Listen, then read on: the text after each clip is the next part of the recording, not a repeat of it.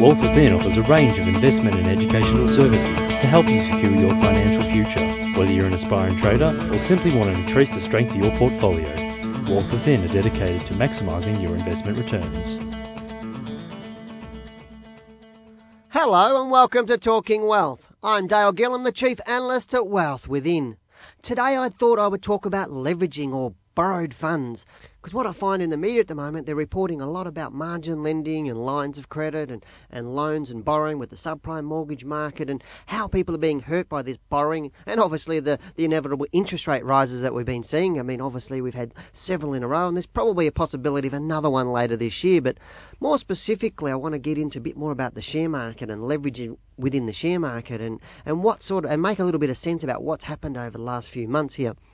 And what we found in the share market is I was just reading in one of the industry magazines today that we, we get in here that there was a record number of margin calls again in January uh, of this year after this fallout that we've seen into January here. And, and this is something that's starting to really, really concern me because we're finding financial professionals are getting people to leverage into the market. But more so, leveraging is not bad on its own, but over leveraging is quite bad.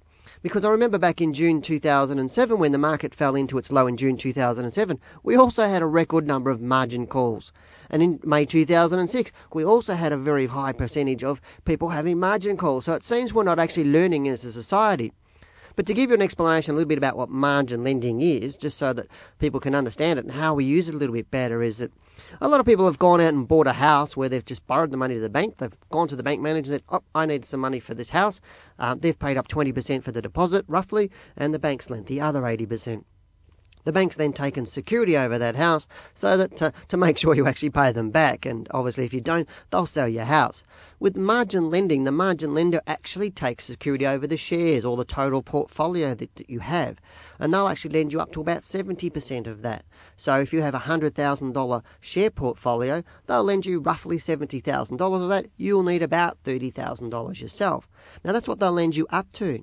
Now, unlike a house, the share market's actually valued on a daily basis, and we do have large pullbacks like we've seen in January and like we saw in, in August last year, in June, um, and back and further.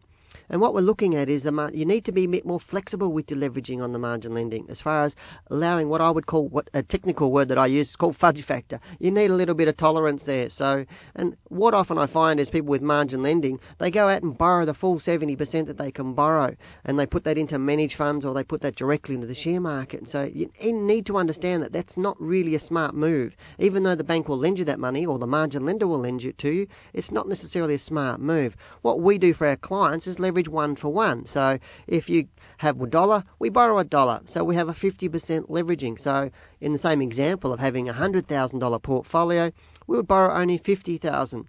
Now, margin calls actually happen when that 70% goes out of whack, and generally it's around about if that goes, your leveraging level goes to 75 to 76%. Generally, what the margin lender is doing is they're ringing you and asking you for more cash to bring your borrowings down, more security, so that also brings that rate weighting down, or they'll ask you to sell some shares. And if they can't contact you, they'll actually sell the shares for you, or some of those, until you get back into that line of that 70 30%. So when you're margining or at one to one or 50%, the market would then have to fall 26% for you to ever get a margin call, and that's much, much safer. Sure, you don't make as much money when the market's as bullish because you don't have as much borrowed money in the market, but then you always need to plan for the bad times. Um, another strategy I've heard of lately is a lot of people borrowing money on a line of credit on their house or a redraw from their house, putting that into the share market, and then getting a margin loan to go and further leverage onto the into into the share market. Now, to me, that's a really really high risk strategy. So you need to understand what you're actually doing and the cost of that to you if the investment strategy goes wrong and also look at how much it costs you to the return that you're getting. It's okay if you're leveraging and you're borrowing at 8 or 9% on a margin loan if you're getting around a 15 to 20% return.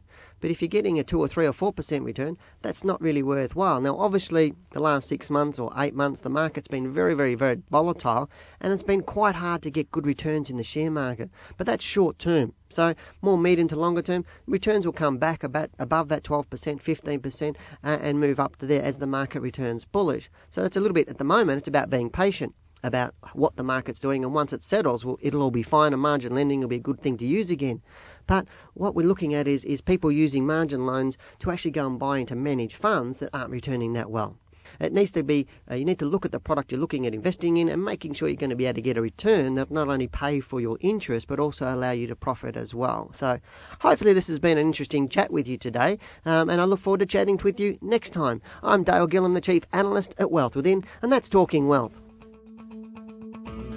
Talking Wealth was brought to you by Wealth Within. To learn how you too can maximise your investment returns, call 1300 ShareTrade